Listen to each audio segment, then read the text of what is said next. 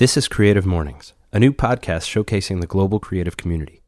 This episode is brought to you by MailChimp. MailChimp has over 8 million users that collectively send over 17 billion emails a month. More at MailChimp.com. MailChimp. Send better email.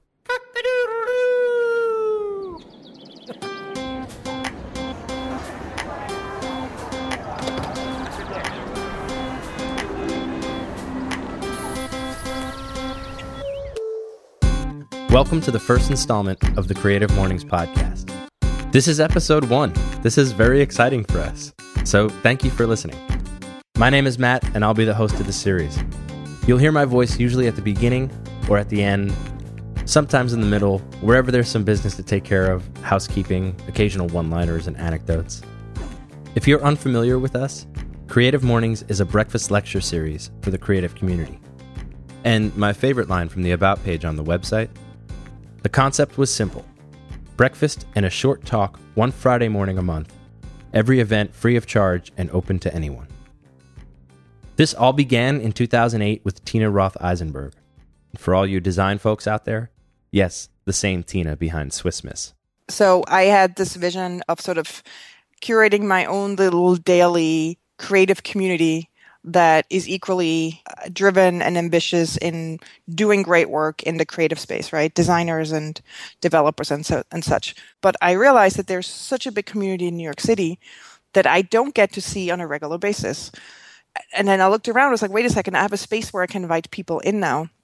So I very just casually started opening up my doors on a Friday morning and invited people in my creative community for a cup of coffee and then I realized, wait, that's not enough because it feels awkward just to be networking.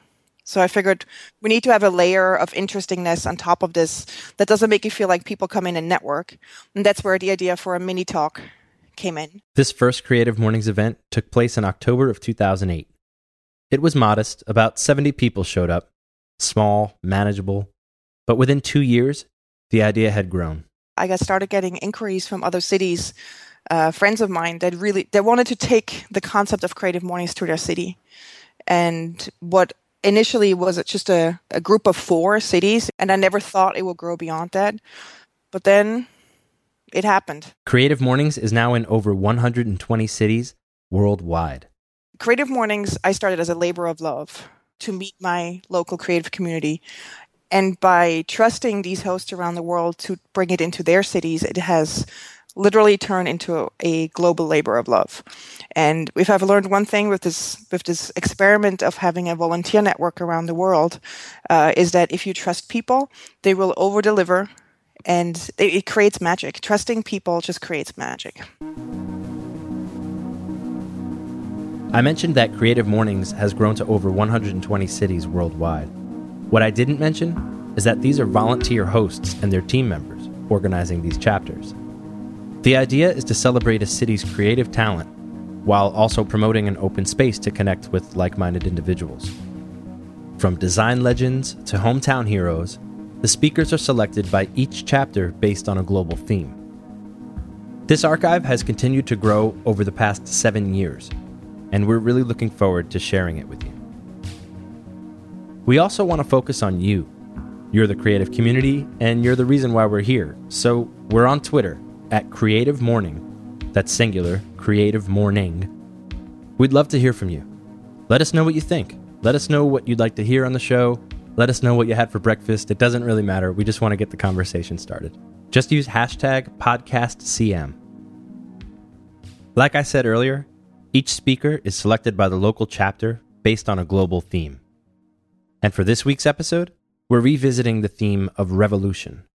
In New York City, the event took place at the Brooklyn Museum with speaker Casey Gerald. Casey is the co founder and CEO of MBAs Across America, a national movement of MBAs and entrepreneurs working together to revitalize America. I spoke with Creative Mornings Director of Community, Sally Rumble, who found Casey the usual way on the cover of a magazine.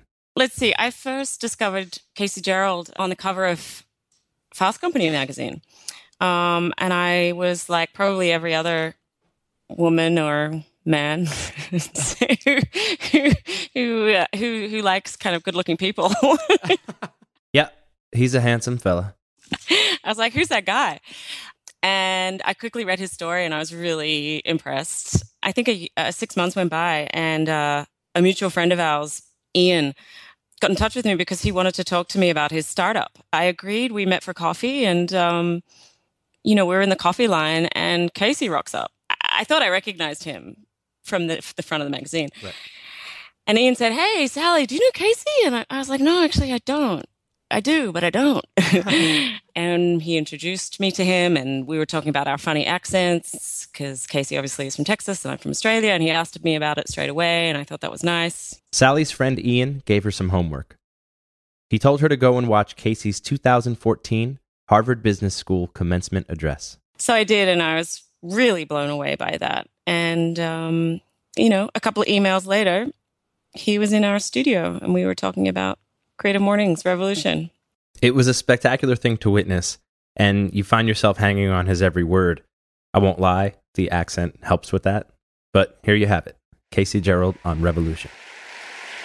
Oh, and just a quick disclaimer there is a little bit of foul language right at the beginning. So if you're in the car with the kids, you've been warned.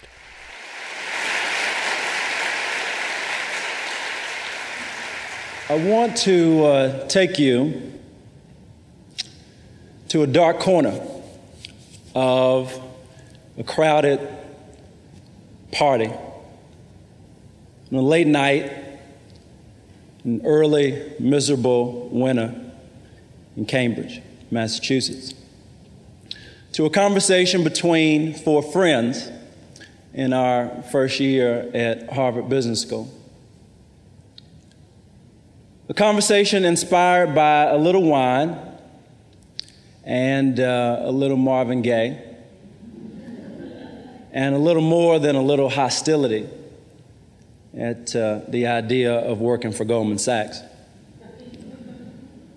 There in that corner, a crazy idea was hatched. Uh, what if, uh, instead of marching off in our pinstripe suits to slave away in a cubicle all summer, we piled into an RV and drove into the heart of America to put our overpriced MBAs to use, not just making a buck, but making a difference by helping entrepreneurs bring their dreams to life. Now, as uh, dutiful MBAs, we knew that the risk adjusted present value of making a decision under the influence was very low. so we slept on it. And we woke up the next morning even more convinced that this little idea that we had could be a very big deal. And we knew that everybody would agree until they didn't. We marched off to the uh, social enterprise people at Harvard, and they said, This is a cool idea, but it's not really social enterprise. We went to the entrepreneurship experts. They said, Interesting concept, uh, but it's not really entrepreneurship. We went finally to the dean himself found him seated, very solemn, cashmere scarf, you mahogany paneled room. And he turned to us and he said, Fascinating notion. But we just don't have any money.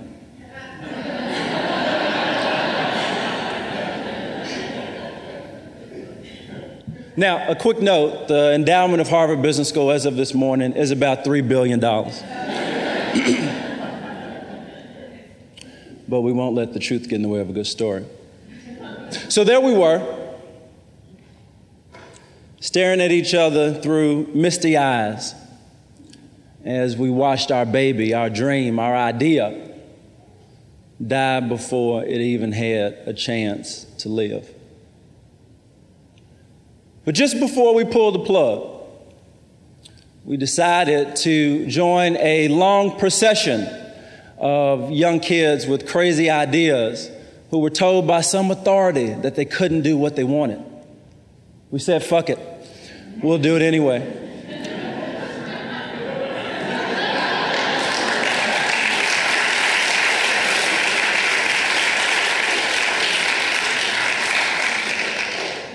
So we crowdfunded about $13,000 from friends and strangers. A lady even sent us 15 pounds of cookies, which were very helpful while we were out on the road. Uh, uh, we drove uh, two of our cars when we couldn't afford an RV, and we named one of them R and the other one V, and we tell the press that we had RV as we drove from town to town. We gave up on our dreams of staying in a fancy hotel, instead, deciding to camp in a cow pasture in rural Montana when we got there. And in the process, we learned the first rule in the new playbook for change that I'd like to share with you today. The hierarchy is dead.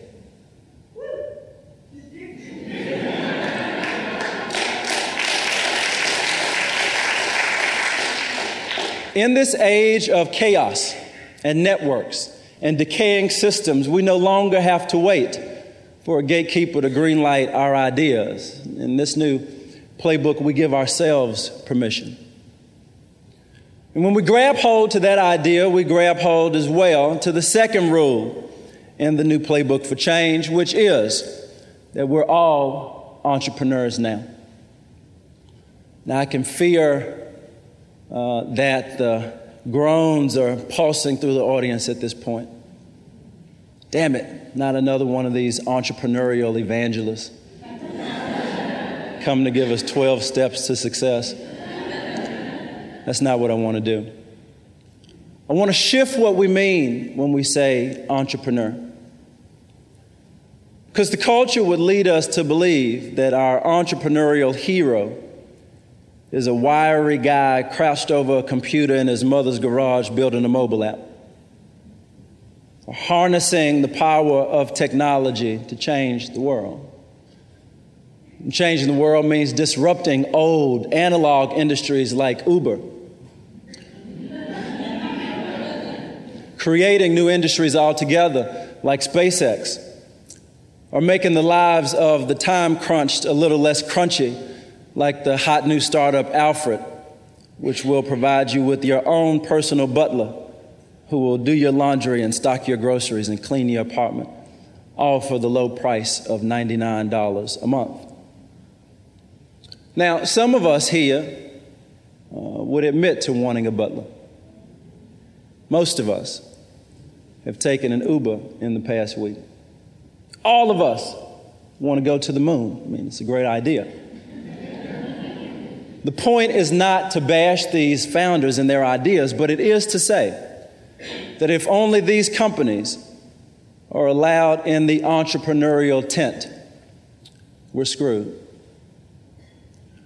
Because there's a whole unexotic underclass, as my friend wrote in the MIT Entrepreneurship Review, of people and problems that are overlooked and undervalued. And it's time we did something about it.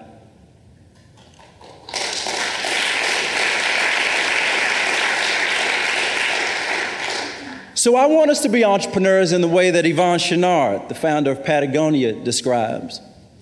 He says, if you want to understand the entrepreneur, study the juvenile delinquent. The delinquent is saying with his behavior, this sucks. I'm going to do my own thing. Exactly. In case you missed it, that was the sound of a small child uncomfortably stirring in their parents' arms, and it couldn't have come at a better time. I promise you that was not scripted. Do you feel that? Your soul telling you that you're an entrepreneur? That all souls are entrepreneurial souls? That same soul that drove the pilgrims to come to these shores, that drove the pioneers to go west, that drove Coltrane and Monk to take their pain and their genius and create a new art form that drove you to take your pain and your genius and come to creative mornings. And you came, perhaps, to get a tool to spark a revolution. You wanted to know the how and the what like the back of your hand. But what I found on my journey is that it's not the what or the how, but it's the why that is at the heart of creative entrepreneurs. It's the why that sparks the revolution. the third and final rule in the new playbook for change is that purpose is the new bottom line. On this journey to why, we found Dave Schiff, who looks like Voldemort in this slide, in Boulder, Colorado. Dave is a tattoo designer that jumped off the world's largest financial cliff to leave a legendary creative agency and found the Made movement, an agency dedicated not just to selling more stuff, but to sparking a resurgence in American manufacturing. And Dave gave us a piece of wisdom that shapes the very core of our work. He said, There's no line item on a balance sheet for give a damn, but it's the most valuable thing you've got in the business. And he was right. On the journey to why, we found Sarah Calhoun in White Sulphur Springs, Montana, population 900. Now, White Sulphur has gravel roads and one theater that shows one film on one day a week.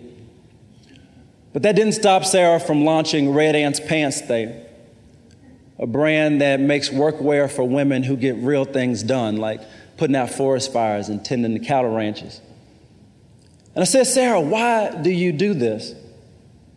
And she said, when a woman puts on a pair of our pants, she's not just putting on canvas, she's putting on a new identity.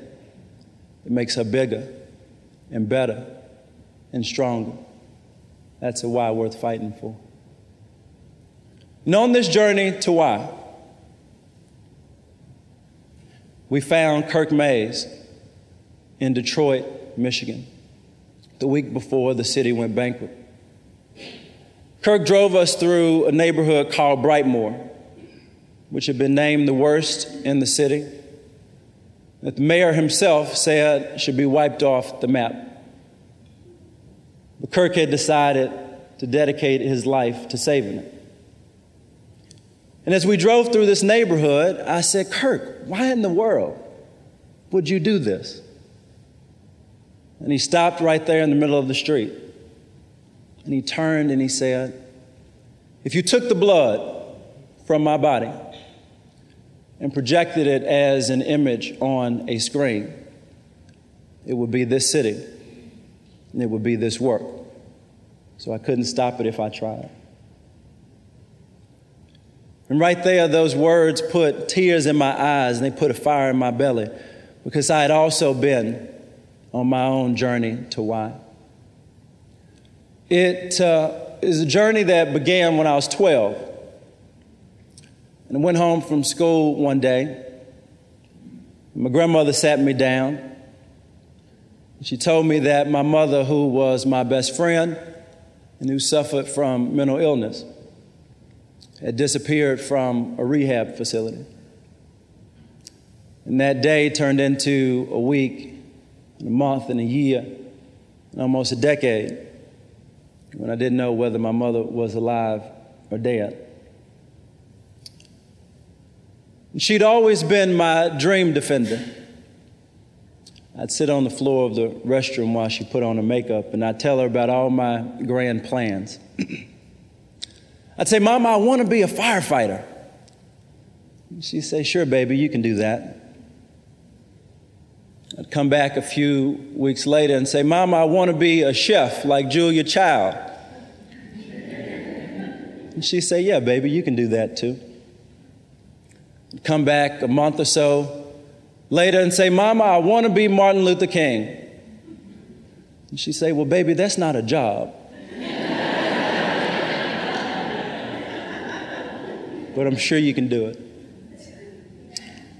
So when she left, she took my dreams right on with her.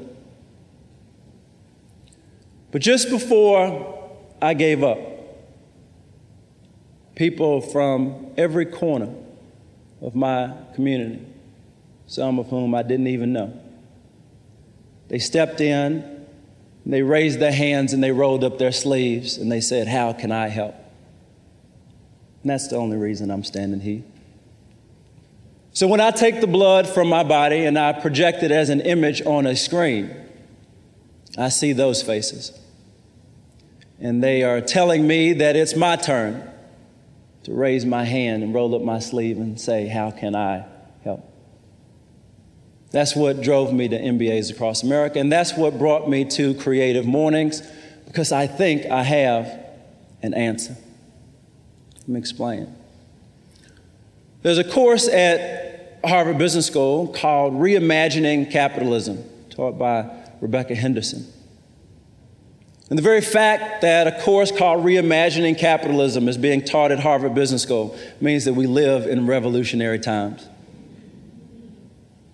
And the central question of this course is how can business help solve the biggest challenges that we face? And to answer the question, Professor Henderson breaks all activity into a Venn diagram. One circle represents all the things that make money. One circle represents all the things that do good. And when these circles intersect, we have what she calls a bucket one solution that we can do well and do good. This is Walmart making its supply chain more sustainable, not just because it's good for the planet, but because it saves them money. Great. Let's write cases about this. Let's share these best practices. Everyone should adopt them The problem with Bucket One solutions is that they only get us to about 15% of the way to the world that we want to see. So then we're pushed into Bucket Two, an innovation solution.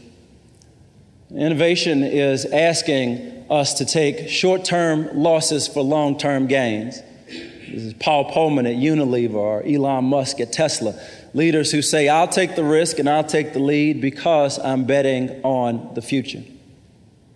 Great. Let's highlight their work.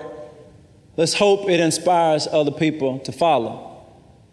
But even bucket two only gets us 60% of the way to the world that we want to see, that we have to see now.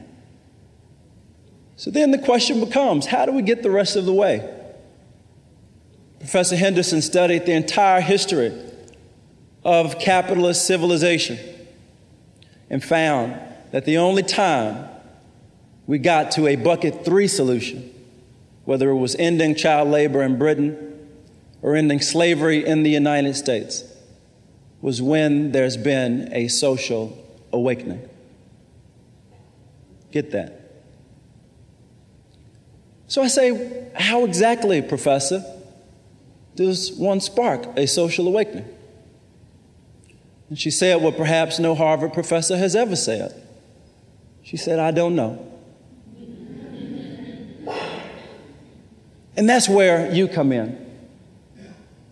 If there is a question burning in your mind, if there's a problem that just won't let you go, if there's a system so broken that it makes you want to cry, if there's a friend or a stranger whose pain has become your own. If there is a gift that you have that drove you here today in search of a way to give it, then you have found your why.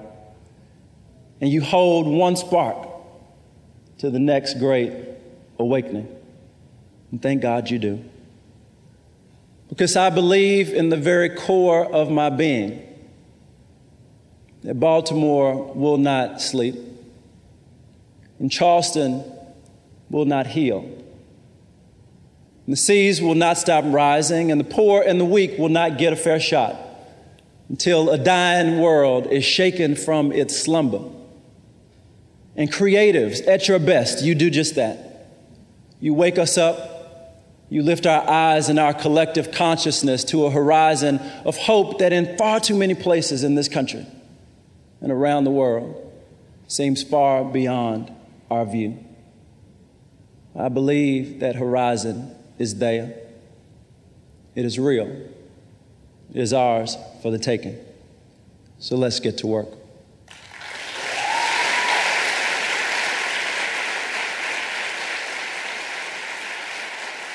Casey Gerald received the first standing ovation in Creative Mornings history. The talk was followed by a short question and answer session. And just so you're in the know and you understand what follows here, When attendees arrive at an event, they're encouraged to fill out a name tag that, in addition to their name, includes the answer to a question we pose. The question at this event was, what would you do if you were not afraid? We won't replay the entire Q&A, but there were some choice moments that we'd like you to hear. For the entire episode, you can watch it at creativemornings.com. Just search Casey Gerald. I'm intrigued by your phrase love ethic, and I was hoping you could speak to the tension between someone who is a really well resourced, presumably entrepreneur who wants to do good in the world, and the tension balancing that with the needs of the populations you want to serve. um, where, you know, maybe there are really good ideas lurking, but they haven't gone to a talk like this or feel like it's within their capacity to have that spark or make that change. How do you balance that? Yeah, it's, um, it really gets us to the central question uh, uh, of this country and definitely of the social change space, which is how exactly do uh, privileged uh, people help underprivileged people? Right? And uh, it absolutely, I think, goes to the question of a love ethic. I'd say a couple things. One, when we showed up in New Orleans a couple years ago, there was an article about us in the Times Picayune. Uh, and the first comment said, if a busload of Harvard MBAs drove up to my business, I'd call the police. Understandably, right? Uh, so often, and I've worked in DC in policy, I've worked in big, yeah, so often we think we've got the right idea just because we went and got a great education or just because we have the money. I go to so many donor meetings, right, where the person has been very great at financial management of a firm and has made a couple billion dollars, and they also think they're great at running my organization, right? It doesn't always follow. Um, we often go in and say, How can we be of service? Not how can we solve your problems? How can we learn from you? Not how can we teach you? Um, because I think the Maya Angelou quote is correct, right? Uh, that people don't remember what you say or what you do, they remember how you feel. And more importantly, they only care what you know if they know that you care. And so there's no, um, there's no way around it. We built our organization based on four values, not based on uh, the credentials of the MBAs that applied. The first was to give a damn. The second was to listen more than you speak, which rules out 95% of the MBA population. the third is to act more than you plan. Entrepreneurs don't need 150 page PowerPoint decks. And if you look at much of the uh, work that organizations like mine do, uh, whether in this country or in the developing world. A white paper ain't going to end poverty in sub Saharan Africa. Right? So when we go to Detroit, a place that is 700,000 people, 82% black, 65% below the poverty line, and we see millions of dollars invested in tech incubators that don't have any co creation with the people of Detroit. I can't believe that that is based on a love ethic. More importantly, I can't believe it's going to work. So, I mean, you, you're designers, you know co creation better than anybody else. I think that is, at the very least, uh, practically the answer. I think spiritually the answer has to have some love in it. Thanks. Yeah. Is it possible to have a social awakening without a leader? And I ask that because I think there's a lot of struggle in the struggle, and it can come from ego. I've experienced that firsthand, and I just want to know your thoughts on whether it's possible to have social awakening without a leader. Mm. I think it's impossible to get anything done without leadership. Question is, what is that? And how do we tell good leadership from bad leadership? The first thing I'd suggest is that everybody should read Robert Greenleaf's The Servant as Leader and use that as a rubric for anybody who comes and tells you that they are going to lead you or lead something. And if they don't match up with that, don't hire. The other is I'll give it by way of anecdote.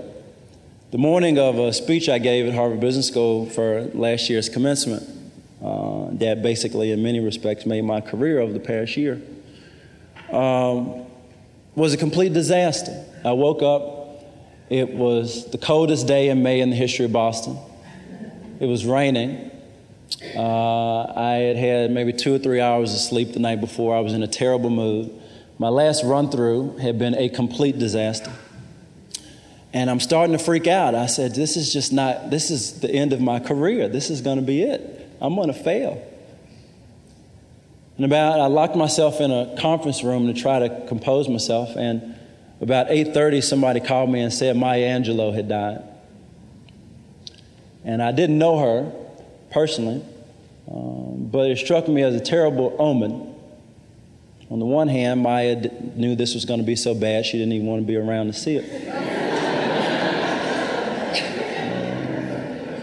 uh, on the other hand, she was gone, and I felt this burden of not letting her down.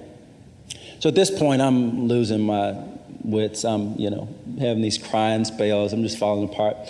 So about nine o'clock, I called my grandmother down in Texas, and she's 82. And uh, I said, Granny, I really don't have a good feeling about this today. Would you pray for me real quick?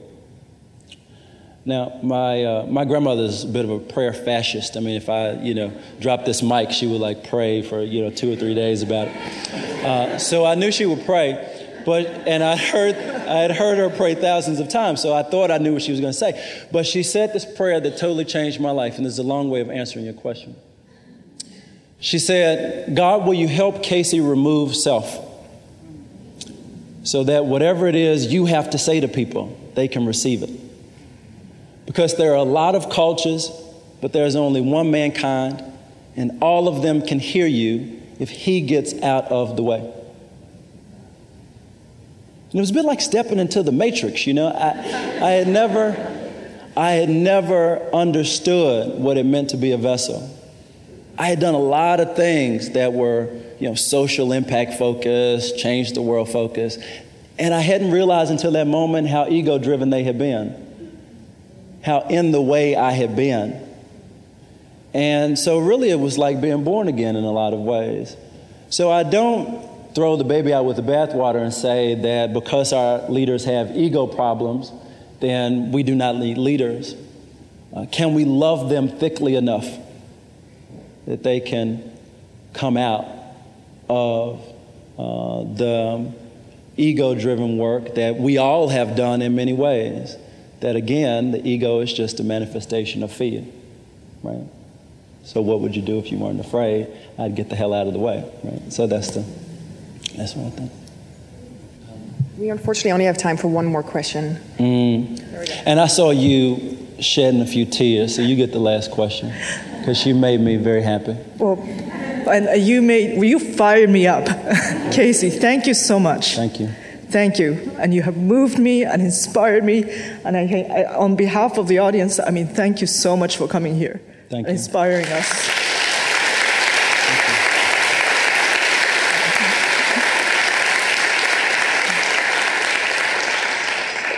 And um, I put on my name tag if I'm not afraid, I would live off the grid, homeschool my autistic son, go back to Japan, um, make art, make music. But all of these things are hindered by this fear of, well, I don't have any money. Oh. How do we overcome that? I mean, I think, I think we all have this problem. how, do we, how, how do we overcome it? That's the question. Thank you. Oof.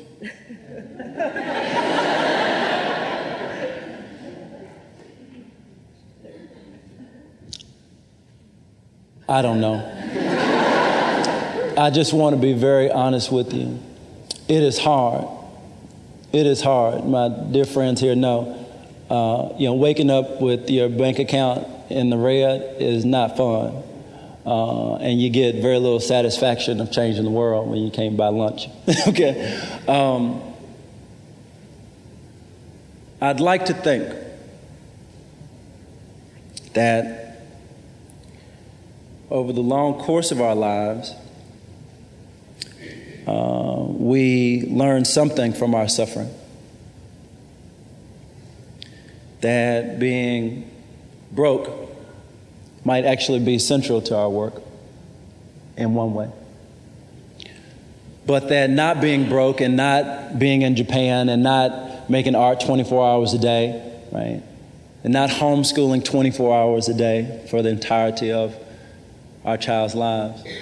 Doesn't mean that we can't infuse as much time and space as we can with that dream that we have. T.S. Eliot worked at a bank and wrote some of the greatest poetry of the 20th century. I think it was uh, Henry Wallace sold insurance. Wallace Stevens, sorry, sold insurance.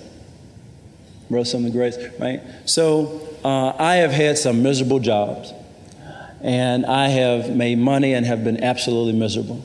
So I have a, and I have been poor for 28 years. Uh, so I have a higher, I think, tolerance for being broke. That is not necessarily good. And my, and my dear friends, again, say enough. Enough of this.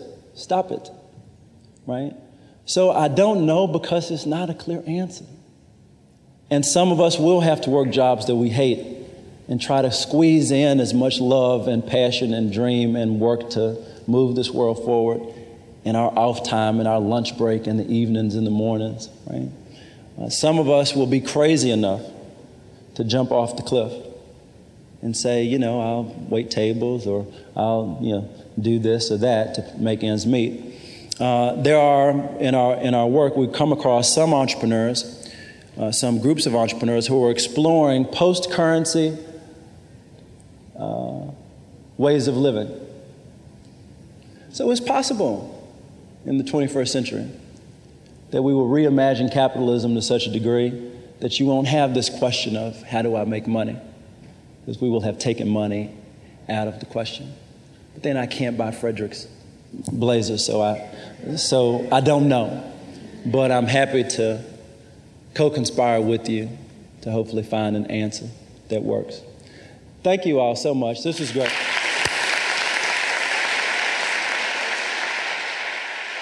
Casey just spoke on the theme of revolution.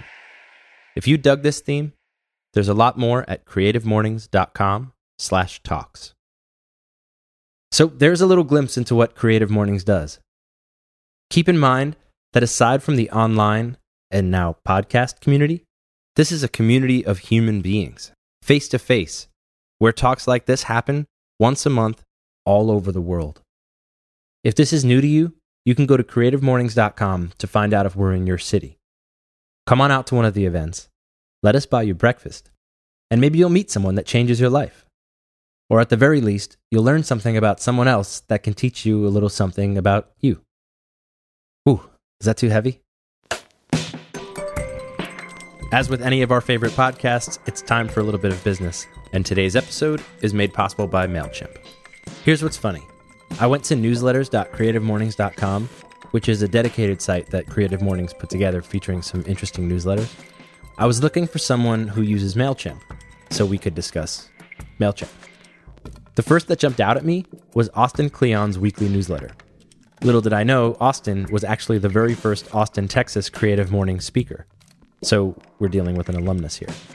Anyway, Austin is an artist and writer who sends a newsletter to over 20,000 subscribers that is very simply put 10 things he finds interesting each week. But the thing I like about the newsletter, it's a it kind of craves its own content. I think what people will discover when they start using Mailchimp is that it's really kind of its own medium. And no matter how many subscribers you have, you're always dealing with the inevitable heartbreak of someone clicking that dreaded unsubscribe button.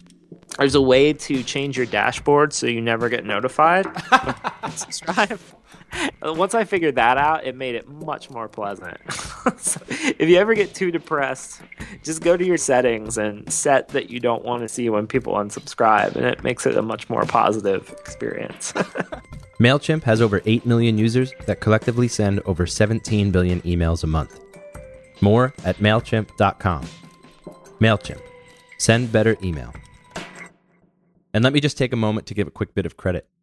The first time I ever heard a native advertisement, which is what I just did with MailChimp by weaving it into the content, was on Alex Blumberg's Startup.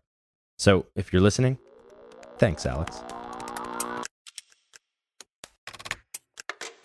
All right, that bit just a second ago where I try to convince you to come to the events and you might meet someone that could change your life and blah, blah, blah. Well, we'd like to incorporate that idea into the podcast as well. Much like how at Creative Mornings events, the attendees are asked to answer a question on their name tags, we're going to ask you a question. What does it mean to you to lead a creative life? This is Tori. She's a photographer in Brooklyn, New York. A creative life just sounds like an interesting life. When you're making dinner, you think about like how the food's going to go together and what it's going to look like on the plate and the conversation you're going to have and like connecting everything together. Creativity means connection to me sometimes. This is how we'd like to end every episode by shining a bit of the spotlight on you. Email us your audio file to podcast at creativemornings.com. That's our podcast. That's what we're doing. Thank you all for your time and for listening and for subscribing and for telling your friends. We're really looking forward to building this thing together. So please give us your feedback. Follow us on Twitter at Creative Morning. Remember, it's singular. And don't forget to use hashtag PodcastCM when you tweet at us. We've got a really fun season ahead, and this is clearly just the beginning. Next week, we'll go back to 2012 with renowned letterer, web illustrator, and the extremely colorful Jessica Hische. It's just so liberating to be able to make anything that you want to make. It's so liberating and it's not scary. And people try to make it into this scary, super nerdy thing. HTML is just going around with a label maker and throwing labels on everything. Our thanks to everyone at Creative Mornings for making this all happen. This episode was produced and edited by S. Mateo, with sound engineering, mixing, and original score by Devin C. Johnson at Little Library Studios in collaboration with S. Mateo Music. That rooster you heard at the beginning comes courtesy of Vancouver Creative Mornings host Mark Bussey. Thank you, Mark. For a complete archive of talks or just to get involved, go to creativemornings.com. That's all for this week. Thanks for listening.